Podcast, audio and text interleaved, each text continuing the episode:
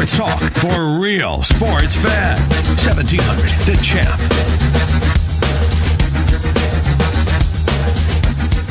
Hey, everybody, welcome in. We say hello to you, Jim and Trent, right here on 1700 The Champ. Great show lined up for you today. Uh, I can't wait to get going here, Trent. This is going to be a lot of fun. Mitch Sherman from ESPN uh, will be our guest coming up in just a little bit. How you doing, pal? You ready to rock? Oh, I'm always ready, Jimmy B. Ready to go in our new time slot. Hope uh, people are, are finding the adjustments that we have to our schedule, enjoying our new lineup. Of course, CBS Sports programming when we're not on locally here. Five hours a day, though, of local programming starting at 11 a.m. Myself and Ken Miller from 11 to 1. You and me from 1 to 2 in the drive with myself and Wolfgang from 4 until 6 o'clock. Jimmy B. And, well, it's an extra hour for me. And, uh, boy, I am learning. I, I do not have a whole lot of time in the day to get things done. That, that's what I found out here these first two days in. Yeah, well, look, um, it's one of those things that when you're a young man like yourself, you got to capitalize when you can, pal. That's why. That's why we're doing all this. Well, uh, here, here's a dirty little secret. I'm not that young anymore. I'm, I'm, I'm, no, I'm not. I'm not old and decrepit like you, but I'm not that I young was just, anymore. I was just going to say, yeah, come on. but I'm persevering and having a great time doing it. Certainly looking forward to a big Tuesday. We got the Hawkeye Huddle tonight, as we do each and every Tuesday out at G Migs in Valley Junction. Stop on by, have a cold one. It's steak night at G Migs, and that's where we'll be every Tuesday for the Hawkeye Huddle. Well, Jim, let's get into it from last night. And uh, what a night for Wisconsin. The state of their Badgers stink, but good news for them is the Brewers and the Packers are uh, trending in the right direction. This Green Bay team, top to bottom, not great, but Aaron Rodgers, he can certainly cover up a, a lot that ails a team. You know, it, it's unbelievable, Trent. Just think about this. And I love Patrick Mahomes. Uh, but it's one of those things where you saw the old man at 41 do his thing, okay, and, and, and got his team to victory in Tom Brady and New England. And then last night, the other old guy, although he's not as old as the first old guy I was talking about, playing pretty much on one leg, does his thing, and the Packers are not very good. They, they couldn't stop the San Francisco 49ers and C.J. Beathard and George Kittle and company. And I, I have no idea how Aaron Rodgers continues to do what he does with hardly any help on the defensive side at all. And it was an amazing, amazing performance once again by are they, they, they have to be right now. There, there's no way that anybody else. Drew Brees might be knocking at the door, but right now it's Brady and Rodgers, correct? Yeah, yeah. I, those. I mean, that's it. Mm-hmm. Yeah, I mean that's it, it's it was just um, just amazing to watch him go to work, never panicked. Although they did catch a break, and it was a. Uh, a penalty on Richard Sherman because he had grabbed the wide receiver. So the Packers were lucky because they would have had to have punt the ball away after that sack on Rodgers. But when they went back and showed it again, uh, it was definitely a penalty, and that kept the drive alive for Green Bay. But still, Trent, I just scratch my head and watch these guys operate the way that they do with surgical precision, and they just never miss a beat never miss a beat. It's it's like absolutely unbelievable. You know, Jim, when, you watch that game, of course, one of the first things that jump out is the play of C.J. Beathard, and I know there were a lot of 49er fans online, and I saw some on Twitter that weren't happy the way the last possession went, the interception that he threw. There isn't a whole lot on that team and that offense with what they lost with Jerick McKinnon before the season, the ACL tear, that wide receiver group, really outside of George Kittle, another former Hawkeye. There isn't a ton there offensively. That offensive line is a mess. CJ Beathard, can he be a full time starter in this league in your mind? Well, I think that he showed that he has that possibility watching last night's game. The previous game, when they got beat by Arizona, he looked terrible. He was like sacked like four times and threw a couple of picks, and it just, you know, it wasn't a good performance. And then in last night's game, uh, against a Green Bay Packers team that has a high octane offense. I mean, you were looking at that game going, wait a minute, I thought it was Green Bay that was going to put up uh, 30 plus points, not San Francisco. I mean, he made that game compelling last night, meaning C.J. Beathard, mm-hmm. because without him, the 49ers would have probably got just blown out. And they're not very good. They have had way too many injuries. Lost Jimmy Garoppolo, their number one QB. Lost McKinnon, their starting runner back. They've lost guys on the offensive line and on their defense. It's a mash unit. But yet, C.J. Beathard played his guts out last night and performed in an extremely high rate of uh, efficiency and was very impressive. George Kittle is one guy that he does have offensively. And yeah. George Kittle was a great tight end, certainly at the University of Iowa. His combination, though, of blocking ability along with the threat that he has in the receiving game, he is uh, an absolute. He is so much fun to watch. I, I can't remember enjoying a game where I went in with very low expectations. Though I told you yesterday, Jim, I did mm-hmm, like the 49ers getting the points. I, I still didn't think it was going to be an overly compelling game. I expected to see something more backdoor cover kind of thing, something along those lines. And George Kittle watching that game, incredibly impressive the physicalness that this guy plays with. And remember back, Jim, when he was coming out of high school, he was a scrawny 210 pound wide receiver that they were going to try to build in to a tight end. If his dad didn't have a connection to the University of Iowa and Kirk Ferentz, I doubt he even would have got an offer. And he would have gone, I think his best offer was like Utah State or Air Force, something like that, is where he was heading out in the Mountain West. Instead, goes to the University of Iowa, becomes a good player there, becomes a fifth round pick for the 49ers, and he's on his way to having a very good, productive NFL career. It's it's really fun watching these guys grow up and what they become on the biggest stage of the NFL. I'm with you 100% on that. And that's why I'm anxious to see uh, what Nate Stanley's going to be doing here. Because now there's uh, underlying talk in some NFL circles that they're going to take a good look at this guy. And he's only a sophomore, mm-hmm. but still, he, I mean, junior. the way that he is producing, junior. pardon me, I'm a junior, I'm sorry, junior, uh, and the way he is producing. And we had a quick discussion yesterday. We know Fant is going to be a, a, hot topic for NFL, but Hockenson has also now played his name into that conversation as well. So there's going to be some decisions by a couple of players on exactly what they want to do. Look, it's there's a great story at every college campus. The Griffin kid who played at University of Central Florida only has one hand. Now is a starter in the NFL with Seattle. A, a trend. It goes on and on and on about great stories uh, about youngsters who overcome things and become tremendous at what they do. Jim, another great story developing up in Ames. Let's jump off Monday Night Football for a moment. Oh, one more actually on Monday Night Football. So the Packers okay. keep their head above water. The Bears gave one away against Miami or almost took one away and then couldn't get it done. Regardless, you got the Packers and the Vikings. They're both 3 2 and 1, and the Bears at 3 and 2. But have you seen the schedule that the Packers still have in front of them here over the next month plus? Their next five games, yeah, it is ridiculous. Yeah. They go to the Rams this week to take on the only undefeated team left in the NFL. To the Patriots for Sunday Night Football after that. They come home for Miami, winnable game, but we've seen the Dolphins at least have a little bit of adrenaline running through them.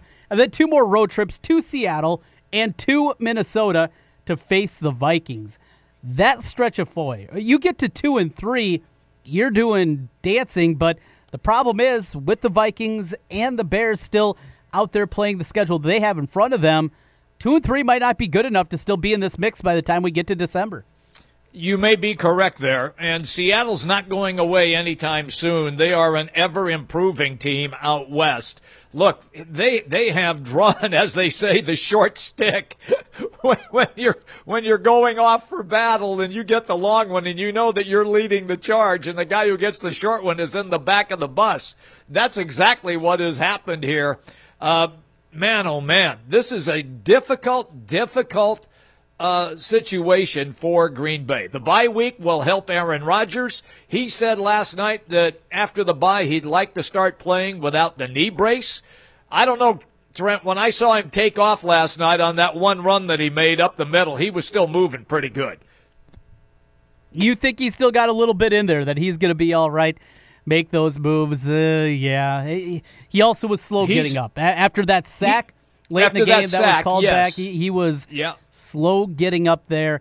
Just got to keep him upright. You keep him upright, you got a chance, and and that's pretty simple for the Packers. Without Aaron Rodgers, they stink. With Aaron Rodgers, pretty good, and yes. they can become even better in that if Rodgers at, is at the top of his game. Well, you mentioned Seattle, and I want to go out to your home state of Washington next here before we wrap up. So, yesterday on Twitter, Chris Fallica, you see him, he's the bear on a college game day on ESPN. Yes. He's a guy that makes the picks. He's a degenerate like myself. He's a good man, Chris Fallica. But he listed the 11 Power 5 schools that have yet to get a broadcast for game day. They're going to Washington State for the first time this week. Start right there, Jimmy B. Your home state. It's a ways away, though, from where you grew up in Seattle. But what are we going to see with those crazies over there in Pullman? I'm telling you, it'll be nuts. They will probably draw the biggest crowd. Well, I'm going to take that back because when game day begins, it's really early. And from my college days, I never got out of bed before 9 or 10. So from that aspect, I might have to rephrase, but they will have a monstrous crowd there for Washington State. Look, Washington State is in Little Pullman, Washington. It is down in the southeast corner of the state, right next to the Idaho border. Mm-hmm. Spokane is the biggest city, and that's a two hour drive north. And they really haven't improved the two lane highway that much. Only a few places is it a four laner. And I mean, they're like in the middle of nowheresville. And they don't call it Palouse country for nothing. Trent, Nobody even knows, aside from the Pacific Northwest. If you say Washington State, nobody knows where the school's located. I think a lot of people know if you say University of Washington, oh yeah, that's in Seattle. But no one, no one would probably walking down the street and you said, hey, where's Washington State? I don't know. It's in Washington. I, this, this will be the greatest thing that will have happened uh, to the Cougars in a long, long time. And I hope they do a segment with the pirate.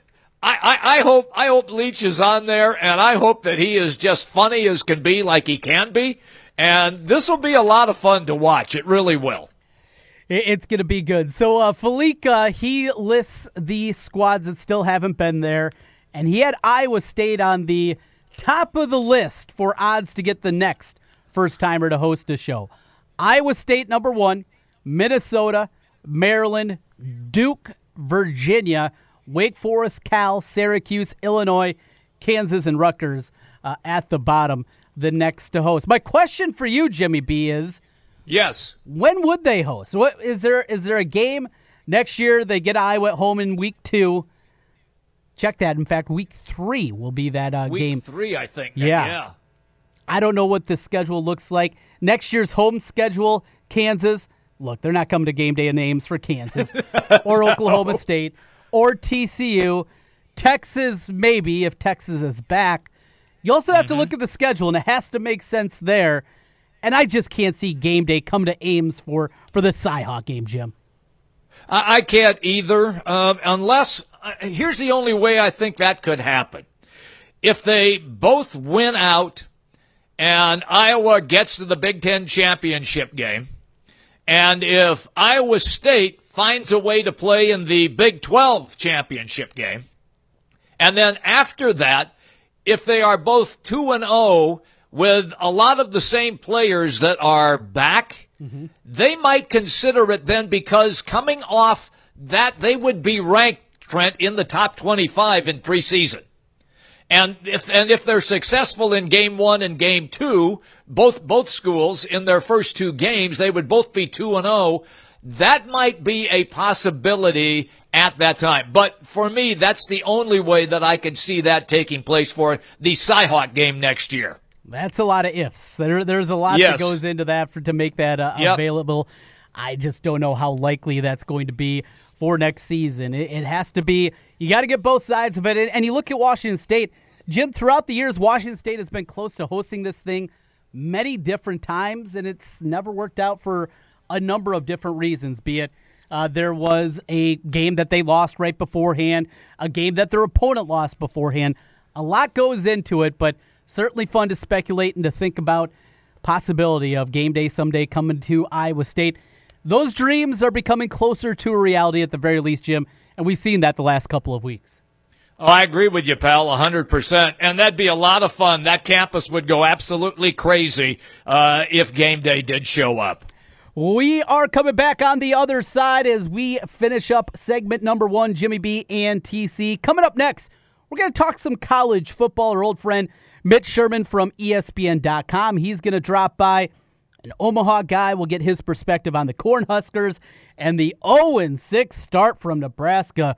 Woof. We will talk about that with Mitch Sherman. Also, later in the program, the Condon Casino here till 2, it's Jimmy B and TC. 1700 The Champ with The Drive. Every weekday afternoon, Wolfgang and Trent Condon have you covered for the drive home. Real sports talk for real sports fans. This year, it's our year. No, no, no. This year, it's my team. Yeah, this is the year. This season, everyone is going to know where I'm tailgating. My team, my colors, my flag. Hello, it's why I fly the flag. This is the year you fly the colors of your favorite team. And you'll find those colors at Heartland Flagpoles and Flags, the largest selection of team flags anywhere. Every team, every sport, every flag. Almost. Buy online and get free shipping. Heartlandflags.com. The holidays are a joyous time of year spent with family and festive celebrations, but it can be a difficult season for those who have recently lost a loved one. You can help. Amanda the Panda, a program of Every Step Grief and Loss Services, needs donations for its Cheerbox program, which delivers a box of gifts to families experiencing their first holiday season after the death of a loved one. Visit everystep.org slash grief and loss or call 515-223-HUGS for a list of needed items and to learn more. That's everystep.org slash grief and loss. Everyone is a champion in their own way, but aches and pains can make you want to give up on your training or workouts. Instead of relying on pain medication to power through, stay active with help from Champions Recovery Room and Physical Therapy. They give you a personal touch to work towards your own wellness goals. With athletic recovery programs to outpatient orthopedic therapy, Angela Spencer PT of Champions Recovery Room will get you feeling your best. Champions Recovery Room and Physical Therapy, 3030 100th Street in Urbandale, and online at championsrecoveryroom.com. And welcome back, everybody. We continue right here. 1700, the champ now saying hello to Mitch Sherman from ESPN as he joins us right now. Mitch, it's great to have you uh, on the show because there are some breaking stories that are taking place right now around college football. And we'll get into the locals in the Big Ten and the Big 12 in just a moment. But I found it interesting that at Ohio State, where Nick Bosa, the star defensive lineman, says he's going to drop out of school now and just try to get healed up and prepare for the upcoming NFL draft. Uh, look, he's his brother Joey was a top, a, a number one round or first round selection. Uh, he's a terrific player when he's healthy. His brother is just the same. Uh, do you have him going like in the top ten? Then, in your uh, estimation, is he that good? And is this the right move for him? That's what I understand. Um, you know, I don't have my own first round projections, but I'll rely on the people who do it at our company and other places. And my understanding is he's kind of a carbon copy of his brother. Um, and, and, and, you know, and, and they're, they're their own players. They have their own strengths and weaknesses in comparison to each other. But the big thing with both of them is the motor that they have and the athleticism. And of course, they play the same position and they were, they were kind of built the same way. So, yeah, I mean, I think he's definitely viewed as a first round guy if he's healthy. And this is this is a different way than what we've seen it in the past, where you've had some star players who have sat out the postseason. Uh, it's be- started to become a trend, as you know, in college football to see guys uh, who are potential first round picks uh, sit out their, their their final college game to avoid injury. Now, In this case, Bosa had the injury early in his junior year and he's going to take the rest of the season off to, to, to make sure that he's healthy and to make sure that he can cement himself as that first round player. I think if he came back to Ohio State and, and, and competed for a national championship, a Big Ten championship, you know, he's also jeopardizing potentially his own health and his own future, uh, and his own, his own fortune. So, uh, not surprised, not really surprised at all because of the nature of this injury, and it's one that that probably is is going to um, you know only get better with time. That core muscle, it's not it's not like a you know like you, you're coming back from a broken wrist or something where when it heals, it heals. There's definitely a, a concern that he's going to re-injure that thing as it gets closer to the end of the season and closer to the draft for him. So to me, this is just kind of a continuation of a trend we've seen in college football. It's just happening earlier and happening really because he's already suffered this injury. Mitch, uh, Ohio State as a whole, you look at this team, mm-hmm. didn't look great last week against Minnesota. Of course, got the victory against Penn State, but had some breaks along the way. What do you look at this squad, are, are you this is uh, not a lock because there are no such thing as a locks in college football. Are you feeling good about their chances of being in the college football playoff? Concern going forward? Where do you sit with them right now? Well, um, I think it's fortunate that they have Michigan at home this year. Uh, Michigan's been a different team away from Ann Arbor than the Wolverines have been when they've been when when they're at home. And again, last week against Wisconsin, they look like a great team at home.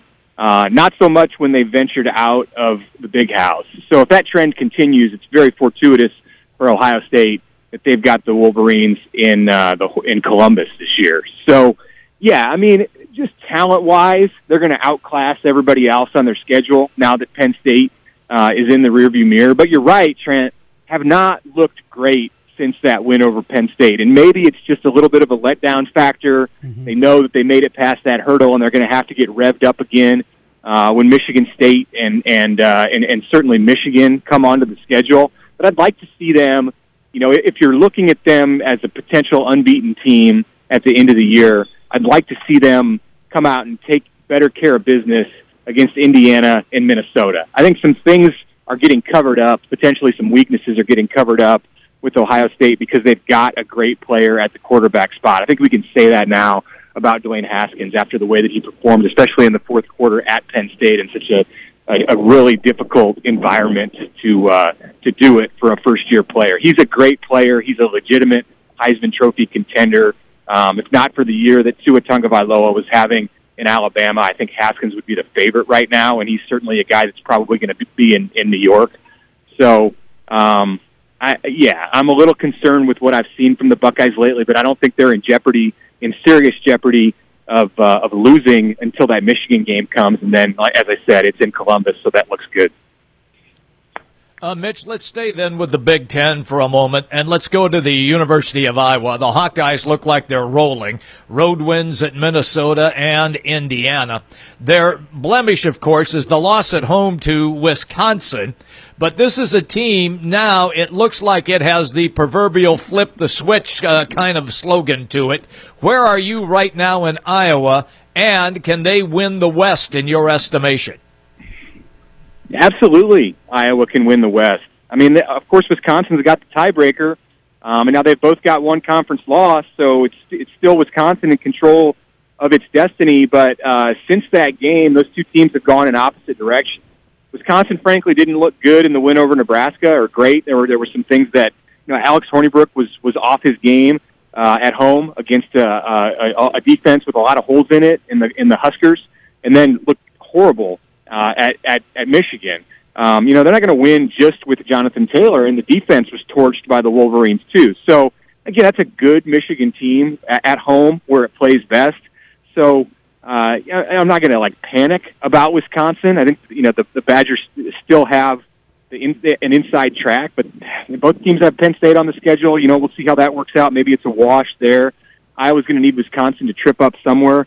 Not sure exactly where that's going to be, but those teams have trended in different directions for sure since that that game in Iowa City a couple weeks ago. And I know if you're if you're Iowa, you're sitting there thinking, you know, man, I wish we could, could have that back. Have that back. The end of that game, the way that things kind of collapsed in the in, in the in the last few minutes of that game because Iowa has looked like the better team since that, and the way that Nate Stanley has come on, um, it, it's it's uh, you know it's it's really exciting for Iowa. And uh, you know I was I was talking to uh, uh, my editors in in Connecticut this morning about the Iowa tight ends and Hockenson and Fant and or Fant and Hockenson, however you want to uh, right. you want to list them. Uh, it's, it's as good of a duo as any t- any any tight end combination in the country. In fact, I think you're probably doing them a disservice if you don't just say they're the best tight end duo in the country. So uh, the defense is rock solid. Special teams look good. Uh, with Stanley playing the way that he is, you know, I, I think, uh, you know, hey, just uh, let's see if they what, what happens when uh, when they go to Penn State uh, after uh, after this week. Mitch, uh, we'll let you go with this. Let's go closer for you to home there and over to Lincoln. Another loss uh, seems like each one maybe gets more devastating than the previous for different mm-hmm. reasons. Letting that lead slip away for the Cornhuskers against Northwestern. 0 6, the worst start in program history. How are the natives? Uh, put us on alert how things are going over across the river. Yeah, I mean, the, the natives would be a lot worse if this wasn't year one of the Scott Frost regime. I mean, I think everybody's resigned to the fact around the Nebraska program now that this is going to be a really bad year as far as the record indicates, and now they're just going to focus on you know trying to build some things for the future. Um, there's been there's there's precedent. It happened at Iowa with Kirk Ferentz for teams uh, really hitting rock bottom in year one under uh, after a coaching change and uh, and being able to turn things around fairly quick. Right now with Nebraska, it's about having that mentality that you can win. Uh, this is a mentally um, fragile team, and they did everything essentially they needed to do. Played well on the road at Northwestern for about 55 minutes of that game uh, last week against against the Wildcats, and um, and then the bottom fell out in the last in the last five minutes. So um, they got to get over that hurdle. They've got to win a game, whether it's this week against Minnesota, whether it's next week against FCS level Bethune Cookman. Just winning a game, I think, will do some pretty good things for the mentality of this team, and they can start to move forward. They can start to build on some of the progress that they have apparently been making in practice. But uh, you know, year one is going to go down as a real disappointing one. I think it's safe to say for Scott Frost, um, and uh, perhaps that timeline when um, other programs around the Big Ten will start to uh, have to fear Nebraska needs to be pushed back uh, a year or so. Good stuff. Hey, Mitch, as always, appreciate your time. I know you're busy, got some interviews this afternoon, and we'll look for your work over at ESPN.com. All right. Good to talk to you guys. Mitch Sherman joining us here. Jimmy B and TC continues. Jim, Alabama's one. Mm-hmm. Who do you like second? Well, either Ohio State or Clemson. And right now, I would have to favor Ohio State uh, with that comeback win that they had at Penn State. Uh, just seeing the talent that was on the field, I don't think anybody can match up against Alabama talent wise this year. But if there's a team right now that can play with Alabama and make it interesting, I do believe it's Ohio State. I thought Clemson was that team at the beginning of the year, but now that they're playing the freshman quarterback, and look, by the time he gets done with the regular season, he's really no longer a freshman.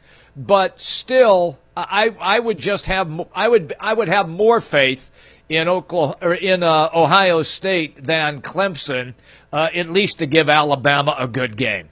You know, Jim, if I had a ballot, I would be thinking long and hard about putting a team above undefeated Ohio State, Clemson, and Notre Dame that has a loss. Who do you think that team is? Uh, Central Florida, undefeated. No, no, a team with one loss. No, it's not UCF. Though I, I am. Would a, you go? Would you go LSU? That's it. A, a, road loss to Florida, but you look at the victories that they have, and yes, some of the shine is certainly off the Miami and the Auburn win. I get that. What they did to Georgia, that collection of victories I, I hate when we just get married to losses. That's the only thing to look at.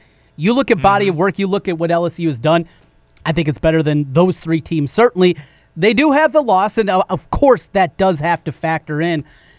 I, I don't have a firm, strong argument right now, but it, it would at least be part of the thought process for me right now is putting LSU at second. Look, that's why we need an 18 playoff no, because no, no, of what you just said. It. Yes, it's what you just stated right there. Because teams get better as the season goes on, and LSU is one of those teams. And you're absolutely right. They just took apart Georgia. Mm-hmm. I mean, literally just buried them offensively and defensively. So from that standpoint, I, I, I love what you said, and look, I I'd love to have eight teams because that way, when you do get a slip up like what you just referred to, LSU at Florida in the swamp, and which is a difficult place to play as it is anyway, and Florida is no slouch this year. So from that aspect, that's why I would like to see those teams added because then then those teams are getting better down the stretch and going in hot. Now you're really going to get a, get a chance to have a true playoff. The number nine team has has no uh, has no gripe about getting in. They they can't gripe about it. Why not? Eight teams Why, and, I, and, that would be good. There, because because, because we're talking no, we're talking eight teams here. Eight teams. You with eight teams, you can take then the four best after you take you, what you believe are the first four, and then the four best after that. Trent, by the time you get to eight, there will be plenty of separation between that eight team and that number nine team. All right, so let's take a look at last year. You Okay. would have had USC in. You would have had Auburn in with three losses, a three-loss team. How would they get in? Well, they're ranked seventh. Well, I'm not looking at, at the ranking. Oh, okay. Is that the is that the rankings from the committee, or is that like the AP, the final AP top 25 you're looking at? That's the college football playoff rankings. That uh, the final one of the year after the Oh, championship okay. games. Okay. So you want So three they're- loss they're teams in there? You're fine with that? Yes, but they got beat in the bowl game, so they would have only had Well, two losses. Okay, but they got beat in the bowl game by an undefeated uh, University of Central Florida team. Right, but here's Okay. here's my part point, Jim. The reason that Okay. college football is great is because every game matters. Because every game, Yes. it is important, and a slip up is okay. LSU, they went out, they're still in. They had their slip up. You can afford a slip up at some point and still make the college football playoff. But if we go to eight, you're going to have teams with three losses that are going to get in. You're going to get teams that haven't even won their division, though we've had that in its own right with the college We've football playoff before. happen. Yeah. Eight, I think is it would be fun. We'd get more games. That's a great thing. I, I'm not diminishing that. Dimi- diminishing. Okay. But my concern would be you talked about. Well, it's a team that gets hot, and this team's really good at the end of the year. Well, you know what? That's what makes college football different. Is you do have to be great throughout the year. The USC of 2002, that was the best team in college football at the end of the year, but we got Ohio State, mm-hmm. Miami playing for the title. USC plays either of those teams at the end. I think the Trojans beat them, but we didn't get that because they lost early on. There is importance of every single game. Now, with four teams, you can have a slip up. You can have that bad game. You can be upset and still get in, but not two or three losses. That has always been my concern with eight teams. I understand that, but I don't think that that would really be the case very often because now you would have top teams that say, uh, and I'll give you an example. Before Georgia got throttled, a lot of people thought if Georgia would have gone undefeated and then played Alabama, whoever lost that championship game in the SEC would still get in. Yeah. Which means you would have had Alabama, Georgia, let's say it's Clemson, and Notre Dame, which means the Big 12 and the Pac 12 are history. They're gone. Well, you didn't list Ohio State's Ten- not. you- you didn't list the oh, Big I'm Ten just going to say. Oh, oh, I know. Yeah, Ohio State's out too.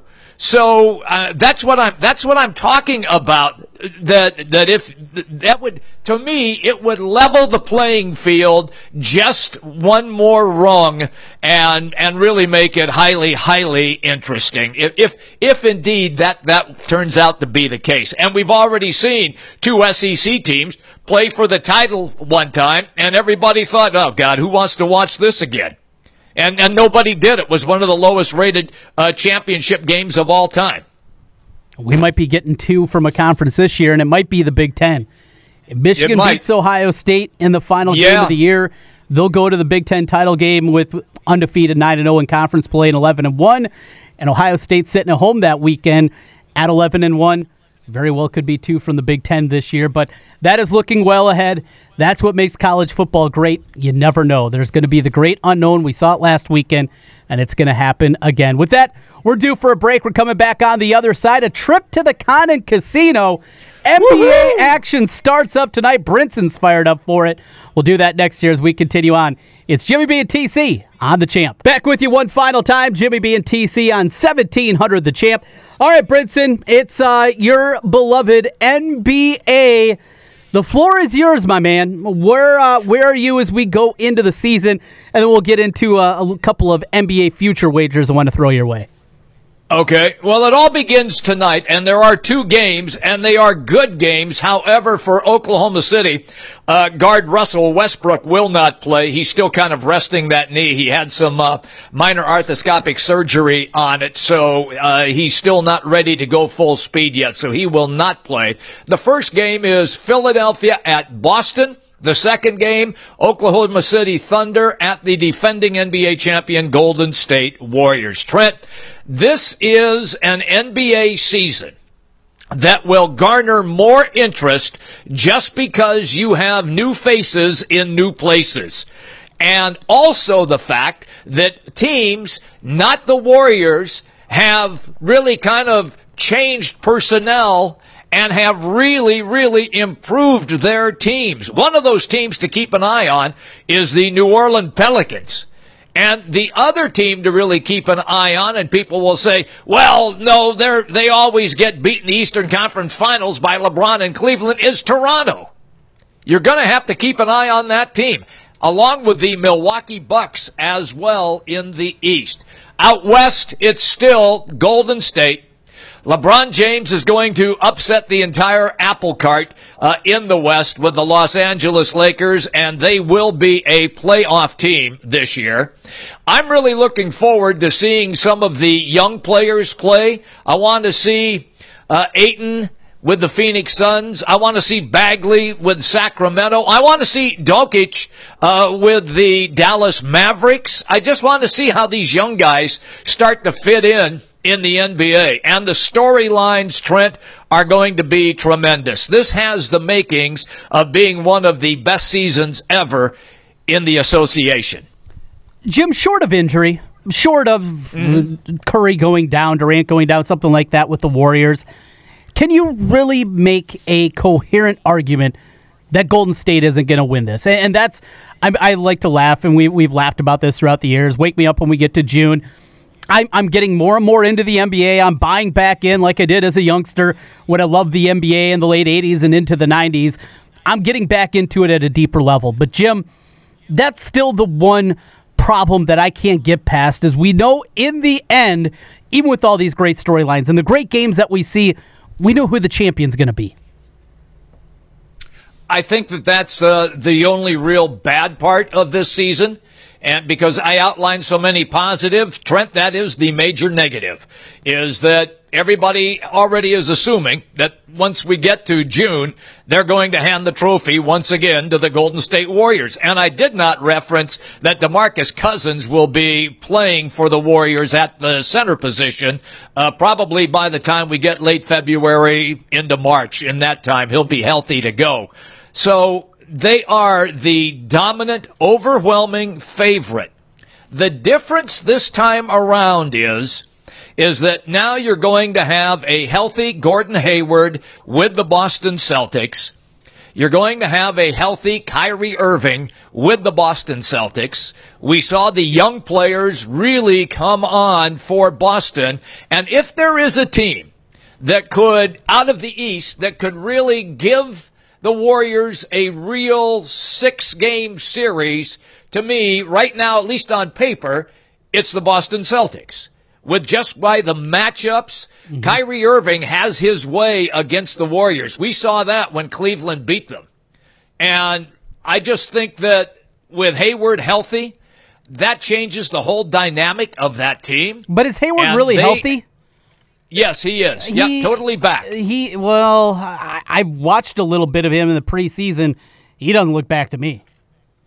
Well, I'm, what I'm saying is, is that he'll be totally back by the time we get to the playoffs. Mm. He will play himself in the first few months back into NBA shape coming off that uh, horrific injury.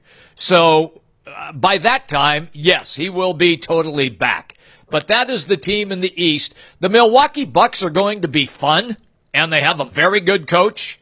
And I just think that the East is going to be a lot better than it has been the past few years. At least it'll be more entertaining.